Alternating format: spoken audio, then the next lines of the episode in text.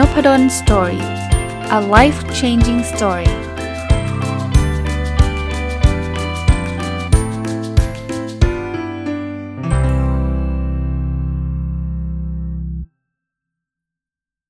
สวัสดีครับ ยินดีต้อนรับเข้าสู่นพดล Story Podcast นะครับ วันนี้หยิบหนังสือเล่มหนึ่งที่ซื้อมาพอสมนานพอสมควรแล้วหยิบมารีวิวนะครับ หนังสือชื่อ Ego is the enemy นะครับ หรือ แปลเป็นไทยนะ ผมอ่านเล่มแปลนะครับ ชื่อตัวคุณคือศัตรูนะครับ คนเขียนคือคุณไรอันฮอลิเดย์นะ ต้องบอกว่า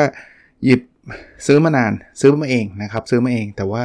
ก็ยังวางไว้ในกองดองนะวันหนึ่งได้รับ inbox มานะครับ บอกว่ามีคนสนใจหนังสือเล่มนี้เยอะ ให้อาจารย์ช่วยรีวิวให้หน่อย เผอิญผมซื้อมาแล้วนะครับ ผมก็ก็ต้องบอกแบบนี้นะครับ เพราะว่าหลายคนเนี่ย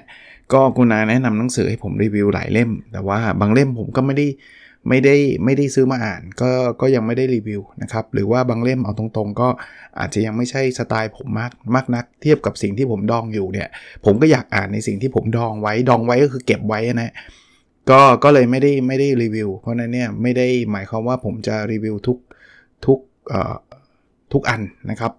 ก็เริ่มต้นเลยนะตีมหนังสือพอจะเดาได้นะหนังสือมันคือพูดถึงเรื่องของอีโก้อีโก้ก็เป็นความเป็นตัวตนของเรานะ เขาบอกว่าไอ้ไอ้การยึดมั่นถือมั่นของความเป็นตัวตนของเราเนี่ย มันก็เป็นศัตรูนะ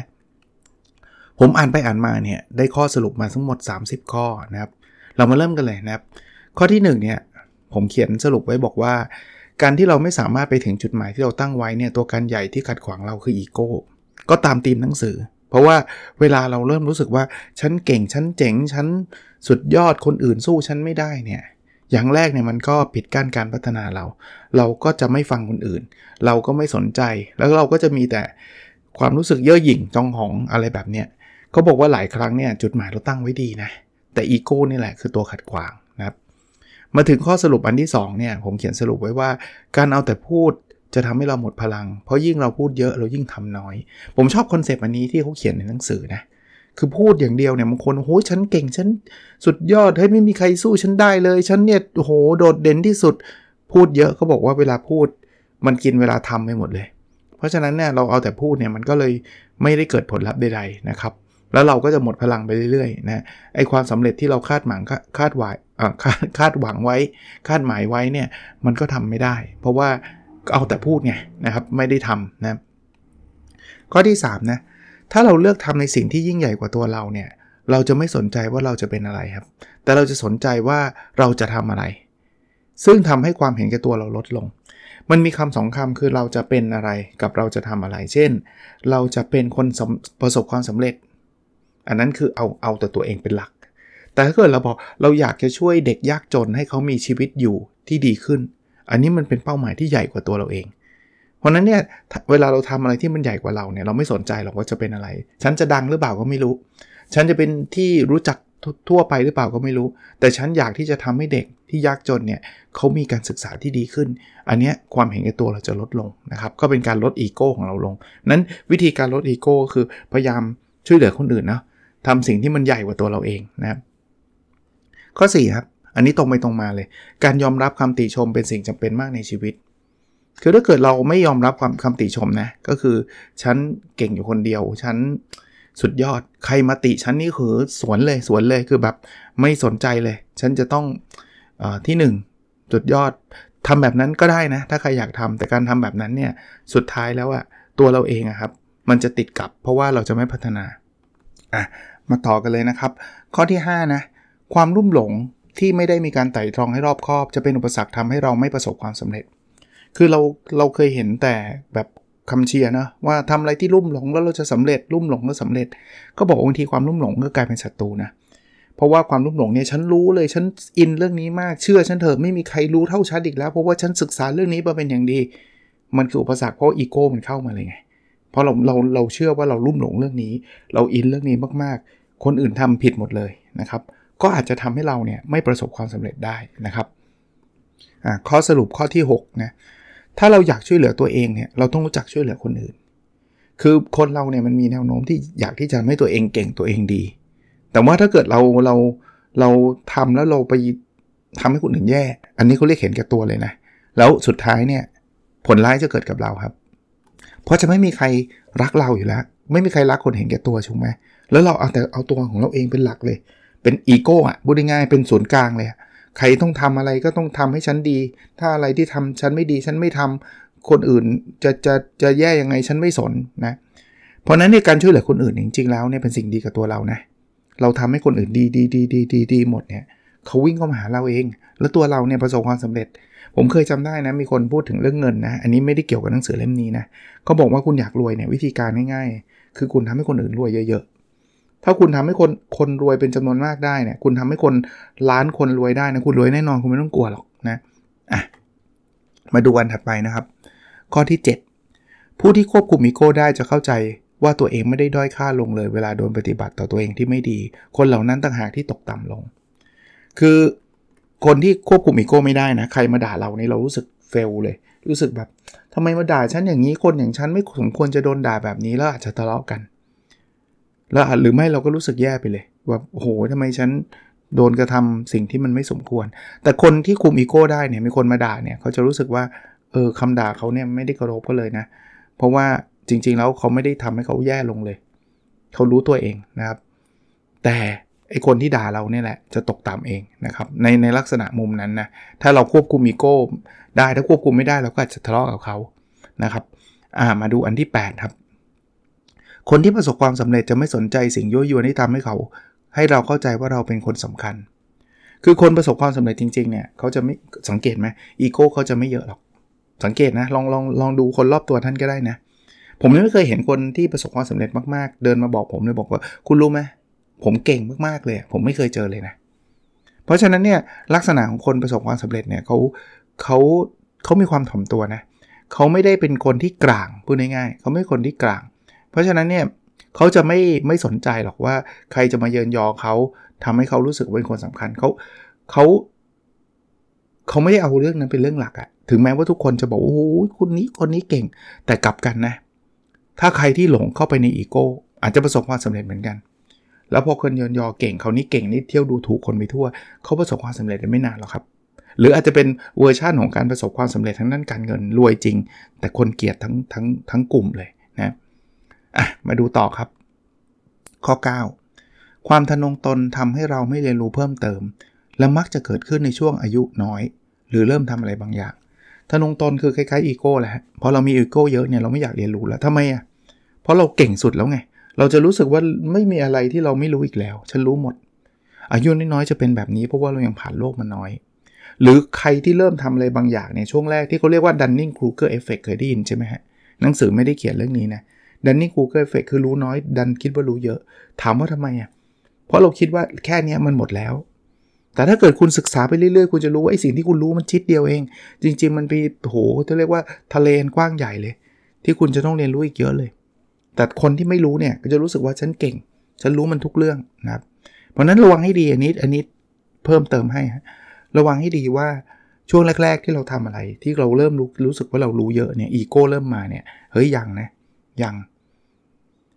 หรือช่วงที่อายุน้อยๆหน่อยเนี่ยคิดว่าโอ้ยผมเคยเป็นนะผมผมสารภาพผมเคยเป็น ตอนไม่อาจารย์ใหม่ๆเนี่ยผมเคยคิดแบบนี้ด้วยซ้ำว่าให้ผมสอนวิชาไหนผมก็สอนได้ ทั้งๆจริงๆอะผมไม่ได้มีความรู้ในเชิงลึกในแต่ละวิชาเลย แต่ผมคิดเองนะเฮ้ยสอนไม่ยากหรอกสอนได้หมดอะแต่ตอนนี้ไม่ใช่แล้วครับ ตอนนี้ได้บางเรื่องนะครับอะมาดูอันถัดไปครับ ข้อ 10 ที่ผมจดไว้นะครับที่ผมจดไว้ เราไม่สามารถสร้างชื่อเสียงได้จากสิ่งที่เรากำลังจะทำขีดเส้นใต้ที่กำลังจะ หลายคนกำลังจะกำลังจะนู่นกำลังจะนี่ไม่มีผลใดๆฮะกำลังจะมันเหมือนไม่ได้ทำเราจะมีชื่อเสียงได้เราจะประสบความสำเร็จได้ต้องเป็นสิ่งที่เราทำเพราะนั้นเขาก็กระตุ้นให้เราทำนะครับ เพราะนั้นคนที่มีอีโก้บอกฉันจะทำนู่นจะทำนี่กำลังจะทำอันนั้นอันนี้ไม่มีผลนะครับ ข้อที่ 11 ครับ เรามักจะไม่มั่นใจถ้าเราถ่อมตัว เราจะตกเป็นรองถูกเหยียบย่ำและไร้ความสำคัญ แต่นั่นคือสิ่งที่อีโก้บอกกับตัวเราซึ่งไม่ไม่เป็นจริง บางคนบอกถ่อมตัวไม่ได้หรอกอาจารย์ เดี๋ยวโดนเขาดูถูก เดี๋ยวเขาเหยียบเหยียบย่ำหรือตัวเราจะมีความสำคัญเลยหน้าอีโก้มันมันไม่ยอมให้เราถ่อมตัวไง เพราะนั้นอีโก้มันก็จะแบบเพิ่มเพิ่มเพิ่มเพิ่มเพิ่มเลยมันก็พยายามบอกเราว่า แกทำตัวไม่ได้ แกต้องโอดแกต้องโชว์นะซึ่งมันไม่จริงนะมันไม่จริง มาดูข้อสรุปอันถัดไปของผมนะผมผมเขียนไว้เป็นข้อๆนะครับ มีทั้งหมด 30 ข้อไม่ไม่แน่ใจว่าเมื่อกี้บอกไปหรือยังนะครับอะมาดูข้อที่ 12 นะครับ 12 ระวังความสำเร็จครับ เพราะความสำเร็จจะทำให้เราอาจจะเสแสร้งว่าเรารู้มากกว่าความเป็นจริง คืองี้คือเวลาเราทำสำเร็จแล้วเราเรากลัวเสียฟอร์มอีโก้มานึกออกไหมพอเราทำสำเร็จแล้วเนี่ยกลัวเสียเสียฟอร์ม คราวนี้พอคนถามอะไรปุ๊บเราต้องทำเป็นรู้เลย ทั้งทั้งจริงๆแล้วไม่เราไม่รู้นะครับ เพราะอีโก้มันมันกลัวกลัวกลัวจะแบบ เฮ้ยอะไรวะทำสำเร็จแล้วทำไมเออไม่รู้ได้ไงเรื่องแค่นี้ เป็นทุกคนนะ เป็นทุกคนเอาผมผมยกตัวอย่างผมข้อนี้แล้วกันนะใหม่ๆผมเป็นอาจารย์เนี่ย พอจบด็อกเตอร์ใช่ไหมเราก็รู้สึกว่าเราต้องรู้เรื่องที่เราสอน เรื่องที่เราพูด ไอ้ตรงนั้นไม่แปลกฮะไอ้เรื่องที่เราสอนเรื่องที่เราวิจัยเราต้องรู้อันนั้น อันนั้นธรรมดา แต่บางทีเนี่ยมันมีคำถามจากคนคนนอก ซึ่งเขาไม่รู้หรอกว่าเราเชี่ยวชาญเรื่องไหน เขาก็จะถามเรื่องนู่นเรื่องนี้เรื่องนั้นใหม่ๆผมรู้สึกว่าผมต้องตอบนะ เพราะว่ารู้สึกว่าถ้าไม่ตอบเดี๋ยวมันจะเสียฟอร์มไงไม่รู้ว่าอะไรว่าจบด็อกเตอร์ทั้งด้าน การจัดการเรื่องนี้ตอบไม่ได้ แต่เดี๋ยวนี้ไม่ใช่นะเดี๋ยวนี้จะรู้สึกว่าไม่ได้คือไม่ได้ครับ เพื่อนผมว่าอะไรเป็นศาสตราจารย์เฮ้ยเป็นศาสตราจารย์ไม่ได้รู้เรื่องบอกเพื่อน ถึงแม้ว่ามันจะเป็น field business นะมันก็ไม่ได้แปลว่า เราจะรู้ทุกอย่างที่เกี่ยวข้องกับธุรกิจ เรารู้บางเรื่องจริง ยิ่งยิ่งจบด็อกเตอร์ยิ่งยิ่งเจาะลึกลงไปเท่าไหร่เนี่ยความรู้มันจะแคบแต่มันจะลึกขึ้นเท่านั้นเองไม่ได้แปลว่าเรื่องอื่นแบบฉันไม่รู้เลยเป็นศูนย์ไม่ใช่เราเรารู้รอบๆด้วย แต่ว่าความรู้เชิงลึกอะมันจะมีบางเรื่องเอาดูคุณหมอฮะจบหมอมาเนี่ย คุณจบหมอตามา คุณมามาวินิจฉัยโรคที่เกี่ยวข้องกับทางเดินอาหารเนี่ยไม่ง่ายนะไม่ใช่ว่าคุณหมอเขาไม่รู้สรีระมนุษย์ คร่าวๆเขาพอทราบเพราะเขาเรียนมา แต่ว่าเขามีความรู้เชิงลึกเรื่องตาคล้ายๆกันนะครับ เพราะฉะนั้นก็ต้องระวังตัวเองนะ แล้วเราคิดว่าเฮ้ยเราจะต้องรู้ทุกเรื่องไม่จริงนะครับ ข้อที่ 13นะเราชอบแต่งนิทานหลอกตัวเองว่าสิ่งที่เราทำสำเร็จนั้น เราทำด้วยตัวเองทั้งหมดไม่มีโชคมาเกี่ยวข้องในอีโก้หลอกเรา หลอกเราว่าอะไร หลอกเราว่าเฮ้ยไอสิ่งที่เราทำเนี่ยคือฝีมือเรานะก็บอกเวลาคนทำอะไรแล้วสำเร็จเนี่ย จะรู้สึกว่าทั้งหมดเนี่ยคือเครดิตของตัวเอง ธรรมชาติเลย มนุษย์จะมีอีโก้แบบนี้พออะไรล้มเหลวปุ๊บเนี่ยเราจะโยนเลยบอกว่านั่นเป็นเรื่องโชคเรื่องดวงเรื่องอะไรไม่รู้นะครับ ก็ต้องระวังฮะมันคือนิทานหลอกตัวเราเอง ซึ่งอีโก้แต่งมานะครับ ข้อ 14ฮะอย่าหลงเชื่อถ้าผู้คนบอกว่าคุณเป็นคนอัจฉริยะทำไมครับ คือถ้าเกิดเขาบอกเราจะเราเป็นอัจฉริยะเนี่ยนะอีโก้นี้ได้รับอาหารมาเต็มๆ โอ้โห อัจฉริยะ แล้วแล้วแล้วสิ่งที่เกิดขึ้นกับตัวเราต่อไปคืออะไร เราจะไม่กล้าทำอะไรยากๆแล้ว เพราะอัจฉริยะต้องไม่มีวันผิดพลาดจริงปะถ้าคุณเป็นอัจฉริยะเมื่อไหร่นะ คุณจะทำอะไรที่ที่ท้าทายไหม ไม่ท้าทาย สมมุติมีคนมาชื่นชม ผมอกอาจารย์นพดลเนี่ย เป็นอัจฉริยะทางวิจัย ผมไม่กล้าส่งผลงานวิจัยไปตีพิมพ์ที่มันยากๆแล้วเพราะอะไร ถ้าตีพิมพ์แล้วเขารีเจ็คมา อ้าวอัจฉริยะยังไงถูกรีเจ็ควะ ถูกปะ ผมจะเอาที่มันง่าย ๆ เวทีที่ผมได้แชมป์แน่ๆ อะไรที่ผมไม่พลาดแน่ๆ เหมือนเหมือนถ้าเกิดเราไปชื่นชมนักกีฬาคนหนึ่งบอกว่าเนี่ยคืออัจฉริยะทางเทนนิสเขาไม่กล้าไปตีเวทีใหญ่ๆละเขาได้ได้เหรียญทองโอลิมปิกแล้วเขาไม่กล้าละเขาจะต้องเอาอะไรที่มันชัวร์ๆนะครับอะไรที่มันดูยากๆเนี่ยเขาเขากลัวความผิดพลาดอะพูดง่ายๆนะครับ ข้อที่ 15นะเรามักจะไม่พอใจสิ่งที่เรามีอยู่ เราจะอยากได้ในสิ่งที่เรายังไม่มี และหลังจากที่เราได้มาแล้วเนี่ย เราจะไม่เห็นความสำคัญของสิ่งนั้นต่อไป อันนี้เป็นธรรมชาติมนุษย์เลย อะไรที่มีรู้สึกว่ามันมันได้แล้วไง เพราะฉะนั้นเราจะไม่อยากได้สิ่งที่เรามี เราจะบอกว่าสมมติมีเงิน 10 ล้านฉันก็อยากได้ร้อยล้าน พอได้ร้อยล้านฉันอยากได้พันล้าน มนุษย์เนี่ยมันมันไปไม่สิ้นสุดแบบนี้นะครับ ข้อที่ 16 ครับบอกเลิกการแข่งขันที่ไร้สาระครับ ถามตัวเองดีๆว่าเหตุใดเราถึงทำสิ่งที่เราทำอยู่ครับ เราจะได้แยกแยะสิ่งที่สำคัญกับสิ่งที่ไม่สำคัญออกจากกันได้ อันนี้ก็เป็นอีโก้เราเหมือนกันอีโก้เราชอบไปแข่งไงทำไมเพื่อนบ้านเรามีรถสวยกว่าเราวันนั้นเนี่ยเราต้องมีรถที่สวยกว่าเขาเนาะทำไมเพื่อนร่วมชั้นเราได้เกรดดีกว่าเราเอ้ยฉันต้องเกรดดีกว่าเขาเฮ้ยถ้าเกิดคุณแข่งแบบนี้คุณแข่งไม่หยุดหรอก เอาจริงนะ แล้วเราเสียเวลากับการแข่งขันแบบนี้มามากมายฮะ กลับมาถามตัวเองหน่อย เราทำเรื่องพวกนี้เพราะอะไร ถ้าทำเพื่อจะได้ไปเก่งกว่าไอ้คนที่เราไม่รู้จักเนี่ยอย่าไปทำเลยเสียเวลาไปทำอย่างอื่นที่มันเป็นสำคัญกับชีวิตเรามากกว่าดีไหมข้อ 17 ครับ ระวังความคิดที่ว่านี่เป็นของฉันฉันสมควรได้รับ ซึ่งมักจะเกิดขึ้นกับคนที่ประสบความสำเร็จ เราเคยเห็นคนประสบความสำเร็จแล้วกร่างไหมเห็นอยู่เรื่อยๆนะบางทีลงข่าวด้วยซ้ำนะเป็นคนที่มีชื่อเสียงขึ้นเครื่องบินปุ๊บไปกร่างใส่ พนักงานต้อนรับเห็นอยู่เรื่อยๆเลยปะ เพราะอะไรเขารู้สึกว่าฉัน deserve deserve คือ เฮ้ย ฉันนะเว้ย คนนี้นะเว้ย คุณรู้ไหมฉันเป็นใครที่ชอบคุยกันนะรู้ไหมฉันเป็นใครจะไปรู้อะเขารู้สึกว่าเขาเขาดีเซิร์ฟคือสมควรได้รับ ระวังระวังฮะมันมันเป็นอีโก้ตัวใหญ่เลยครับ ข้อที่ 18 ครับ เมื่อเราประสบความสำเร็จแล้วการทำงานแบบเดิมๆที่เคยทำให้เราประสบความสำเร็จ อาจจะไม่เพียงพอที่จะทำให้เราอยู่ในจุดนี้ได้ตลอดไป ก็จริงฮะไอ้ที่เขาบอกว่า thing that get you here won't get you there ก็คือแบบว่าสิ่งที่คุณทำมาตลอดจนกระทั่งคุณประสบความสำเร็จเนี่ยมันไม่ได้ทำให้คุณไปต่อได้ หรือแม้กระทั่งอยู่กับที่เดิมได้ คุณเคยทำธุรกิจแบบนี้มาจนได้คุณมีเงิน 10 ล้าน ดีไม่ดี แต่วิธีการทำแบบเดิมไม่ได้ทำให้คุณได้เงินร้อยล้านนะครับ อันนี้ก็เป็นการกระตุ้นเตือนเหมือนกันว่าลดอีโก้ลง แล้วคุณก็ต้องเรียนรู้สิ่งใหม่บางทีนะ มาถึงจุดหนึ่งเนี่ยวันวันนี้ผมยังนั่งคิดเลยเฮ้ยมาถึงจุดหนึ่งเนี่ยเราต้องเรียนรู้สิ่งใหม่ๆนะ ถ้าเราไม่เรียนรู้เราก็ยังอยู่ที่เดิมนะนี่เพิ่งเพิ่งมาไม่กี่ น่าจะ 2 สัปดาห์มั้งครับ เพิ่งไปลงเรียนไอ้คอร์ส OKR ของจอห์นดออยู่เนี่ย เพราะเรารู้สึกว่า เฮ้ย เราต้องการความแปลกใหม่นะเราเราไม่อยากจะอยู่แค่ว่า OKR คืออะไร ซึ่งซึ่งตอนนี้ผมว่าทุกคนก็ก็เรียนรู้แล้วเราเราจะไปบียอนนั้นนะ่ะผมพยายามทำวิจัยให้มันลึกลงไปเรื่อยๆ ที่ที่ทำให้มันเกิด value กับองค์กรมากขึ้นเรื่อยๆนะครับก็พยายามเรียนรู้นะพยายามเรียนรู้ มาดูถัดถัดไปนะครับข้อที่ 19 ระวังความคิดที่ว่าเราดีกว่าคนอื่นเราพิเศษ ปัญหาที่เราพบนั้นแตกต่างจากคนอื่นสิ้นเชิง จนไม่สามารถมีใครเข้าใจเราได้ เพราะความคิดนี้จะทำลายเรา และคนรอบตัวเราด้วย ถ้าเราคิดว่าเราเก่งที่สุดดีที่สุด หรือถ้าเราเจอปัญหาแล้วคนมาแนะนำบอกแกไม่ไม่อย่ามาแนะนำฉันเลย ปัญหาฉันไม่เหมือนใครในโลกเนี่ย อย่างแรกทำลายตัวเราก็เราจะไม่พัฒนา เพราะไม่มีใครให้คำแนะนำเราได้ทำลายคนรอบตัวเราด้วย เพราะว่าเขาก็จะรู้สึกว่าไอ้นี่เนี่ยอย่าไปคุยกับมันเลย มันอีโก้สูง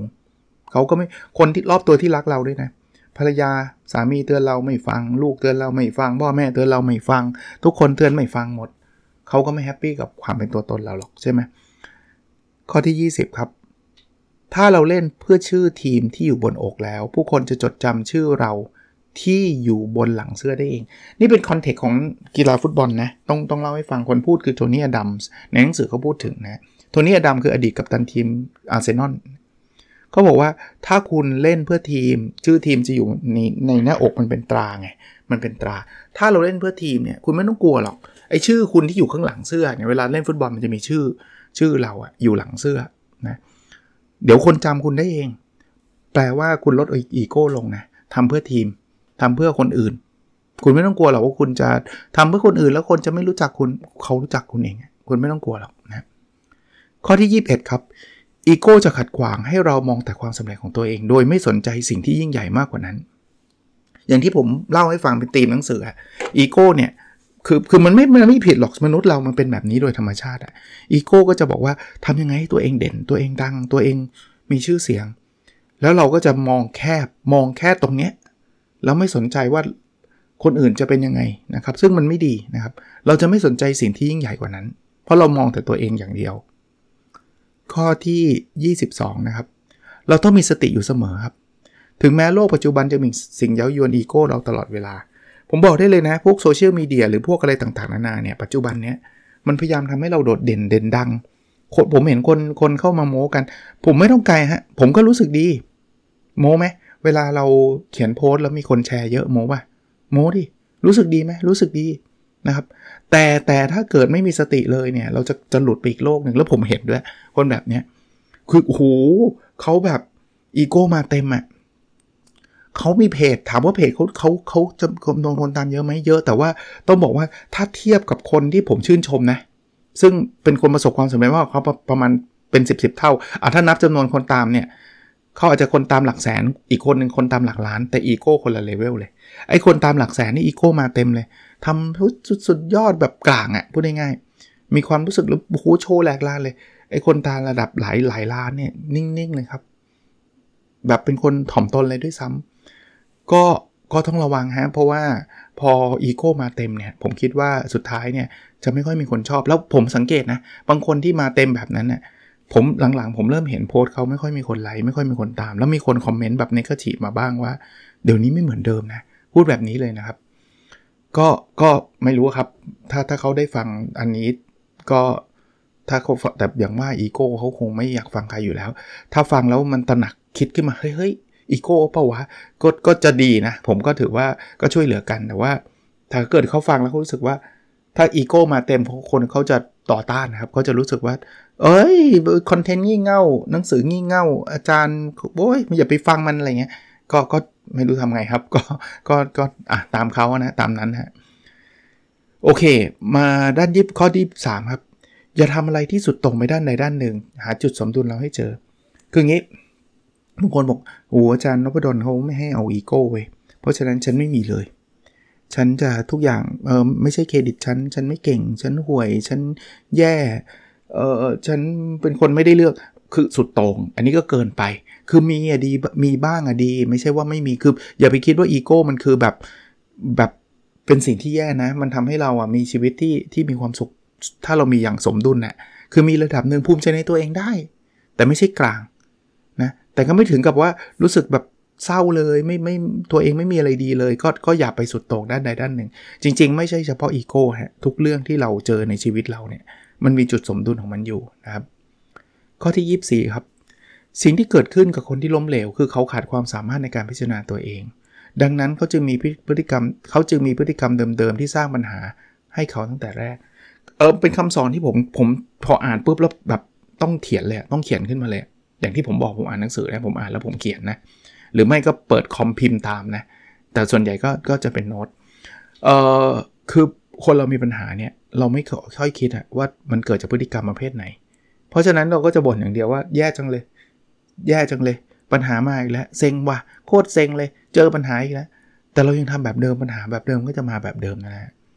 ผมผมว่าหลาย ๆ ครั้งเนี่ยลองคิดดีว่าเฮ้ยทำไมปัญหามันมีแบบนี้ตลอดเลย พฤติกรรมมันอะไรวะที่มันทำให้เกิดปัญหาเนี้ยทำไมเราต้องทะเลาะกับแฟนเราตลอดเลยอะอย่าไปคิดว่าแฟนมันเฮงซวยอันนี้คืออีโก้นะ ฉันดีฉันถูกทุกเรื่องแฟนมันแย่ทุกเรื่อง อันนี้คืออีโก้ใจเย็นทำไมต้องทะเลาะด้วยเราเราไม่ต้องไปถามแฟนนะถามเราเนี่ยแหละทำไมเป็นอะไรวะเนี่ย คือมันมีพฤติกรรมอะไรแบบไหนอะที่เราทำแล้วมันเกิดจุดประกายเกิดการทะเลาะเกิดขึ้นนะข้อที่ 25นะในชีวิตเรานั้นเนี่ยมีหลายครั้งที่เราทำอย่างถูกต้องและผลลัพธ์กลับออกมาเป็นเชิงลบทำทุกอย่างดีหมด แต่ผลลัพธ์มันไม่ดีอะ่ะเซ็งไหมเซ็งได้ครับ แต่ให้เราคิดว่าทำสิ่งที่ถูกต้องก็เพียงพอแล้ว รางวัลผลตอบแทนคือของแถมครับ ไม่งั้นเราจะรู้สึกว่าโหอาจารย์เนี่ยทำอย่างที่อาจารย์พูดเลยทำทุกอย่างเลยแต่สุดท้ายมันก็เฟลอะก็เราทำทุกอย่างแล้วไม่มีอะไรต้องเสียใจอะทำถูกต้องก็พอแล้วผลลัพธ์มันออกมาดีก็ดีดีใจฮะถ้าทำถูกต้องแล้วผลลัพธ์มันยังออกมาไม่ดี ก็ too bad too bad ก็คือแบบ ก็ก็ต้องต้องยอมรับอะแล้วก็ทำใหม่หาหาวิธีการใหม่ๆนะครับ ข้อที่ 26 ครับ ยิ่งอีโก้เราใหญ่มากเท่าไหร่ เรายิ่งล้มแรงมากขึ้นเท่านั้น ใช่ดิ คุณคุณหมั่นไส้คนมีอีโก้ไหมล่ะ มันไส้ คืออสมมุตินะ คนหนึ่งเนี่ยประสบความสำเร็จ แล้วกลางมากดูถูกคนไปทั่วเลย แต่ตอนนี้ยังประสบความสำเร็จอยู่นะ ไอคนที่โดนดูถูกแค้นไหมแค้น ไอคนที่อ่านโพสต์ เห็นคนกลางๆรู้สึกไหมรู้สึก แล้ววันหนึ่งในคนแบบนี้มันจะล้มครับ เพราะว่าไม่มีใครรักมันไง ไม่มีใครจริงใจด้วยแล้วไงเพราะมันคนนิสัยไม่ดีมากไงเที่ยวดูถูกเหยียดหยามคนอื่นหมดเลยแล้ววันที่เขาล้มเนี่ยโอ้โหดังตะกระหน่ำเลยฮะมีแต่คนมาสรรเสริญสรรเสริญแบบเห็นไหมล่ะ ในที่สุดก็ล้ม เทียบกับคนที่ไม่มีอีโก้นะคนที่เขา humble humble คือถ่อมตัวนะเขาประสบความสำเร็จ สมมุติมันเกิดเหตุการณ์ที่แบบโชคไม่ดีนะ เศรษฐกิจไม่ดีแล้วเขาล้มเนี่ยไม่ใช่ว่าจะมาไม่ด่าอย่างเดียวนะ จะมาช่วยด้วยครับ หลายคนจะแบบยื่นมือเข้ามาช่วยทันทีฮะเพราะฉะนั้นก็ต้องต้องพิจารณาตัวเองเรื่องนี้ด้วยนะครับ ข้อที่ 27 ถ้าเราตกอยู่ในหลุมอย่าพยายามขุดหลุมลึกลงไปเรื่อยๆ ระวังอีโก้ เพราะอีโก้จะพยายามพิสูจน์ว่าสิ่งที่เราคิดแต่แรกนั้นถูกเสมอ เอาเรื่องหุ้นไหมโอ้โห คุณมีอีโก้เต็ม ฉันน่ะจบเป็นยาเอกทั้งด้านการเงิน เพราะฉะนั้นความรู้เรื่องการเงินเนี่ยฉันเหนือกว่าใครในประเทศนี้ ไอที่เป็นคนเขียนหนังสือหุ้นพวกนี้ก็จอก ไม่มีความรู้ไอ้พวกเซียนหุ้นเนี่ยพวกนี้ฟุก มันฟุกมามันรวยเฉยๆมันไม่มีความรู้ ฉันน่ะมีความรู้ ซื้อหุ้นตัวหนึ่งไป ซื้อเสร็จแล้วเฟลพัง แทนที่จะหยุดหรือขาย ซื้อเพิ่ม นี่คือขุดหลุมไปเรื่อยๆทำไมถึงซื้อพิสูจน์ไงว่าหุ้นตัวเนี้ยยังไงก็ต้องกลับมาให้ได้ เพราะว่ามันเป็นสิ่งที่เราคิดว่าเราถูกไงอันนี้ก็ต้องระวังตัวเองนะครับ ข้อที่ 28 ครับ อย่าไปสนใจมากนักว่าคนอื่นคิดอย่างไรกับผลงานเรา ให้เราวัดผลงานเราเทียบกับมาตรฐานของตัวเราที่ตั้งไว้ก็พอ คือมาตรฐานตัวเราอะมีได้แล้วตั้งไว้สูงก็ได้นะ แต่ไม่ต้องไปเปรียบเทียบกับใครมากมายฮะทำเพจนะอะยกตัวอย่างทำไปมีมาตรฐานตัวเองว่า โพสต์หนึ่งเนี่ยมันน่าจะมีคนตามคนไลค์คนแชร์เท่าไหร่พอแล้ว ไม่ต้องไปเทียบหรอกครับเพจอื่นเขาไลค์แชร์เท่าไหร่ ไปเทียบคือถ้าเกิดเทียบเป็น benchmark แล้วก็ benchmark คือเทียบเพื่อจะพัฒนาโอเค แต่ถ้าไปเทียบเพื่ออิจฉาเนี่ยอย่าไปทำนะครับและอีโก้มันชอบไปแข่งไงอีโก้ตัวเราฉันฉันตัวใหญ่ยิ่งอีโก้ใครตัวใหญ่ มันก็จะยิ่งไปพยายามจะไปขิงชาวบ้านนะคำว่าขิงก็คือไปนี่เดี๋ยวนี้ต้องแปลคำนะ เพราะว่าคุณแม่ฟังทุกวันครับ ถ้าไม่แปลเดี๋ยวคุณแม่จะถามตอนเย็นๆจะมาเดินกับผมแล้วถามว่าขิงแปลว่าอะไรอะไรเงี้ยไปไปไปเทียบคนอื่นไปโม้คนอื่นน่ะนะครับ ข้อที่ 29 ครับ เราควรตอบสนองต่อการถูกโจมตีหรือการถูกดูหมิ่นด้วยความรัก เฮ้ย คนมาด่าเราในเพจ ให้บอกรักเธอจังเหรอ ความรักคือไม่ต้องไปตอบโต้แบบทะเลาะเขาปล่อยวางปล่อยวาง ความเกลียดชังไม่ช่วยเรานะ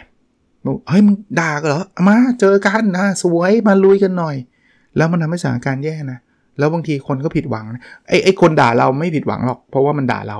ไอ้คนผิดหวังคือคนคนที่ตามเรานี่แหละว่าเฮ้ยทำไม คือเข้าใจแหละโดนด่า แต่ว่าทำไมดูหัวร้อนจังเลยอะ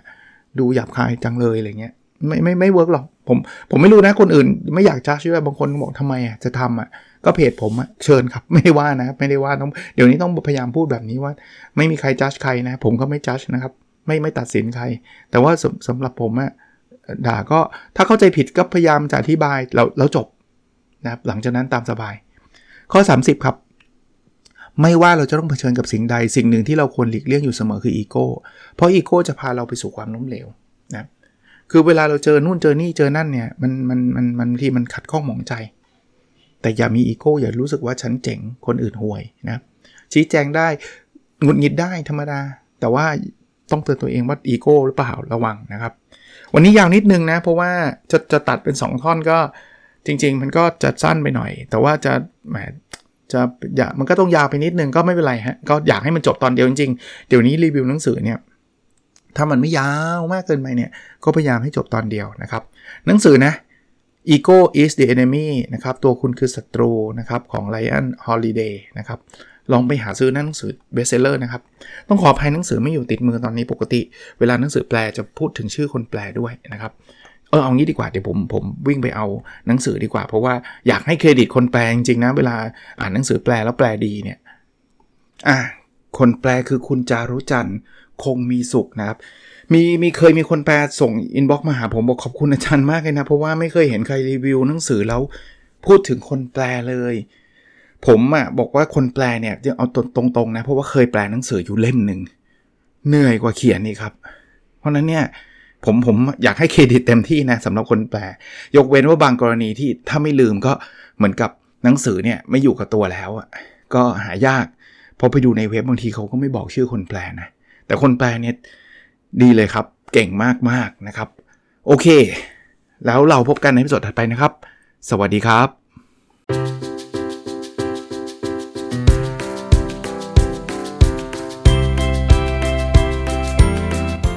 n o p a d o n Story a life changing story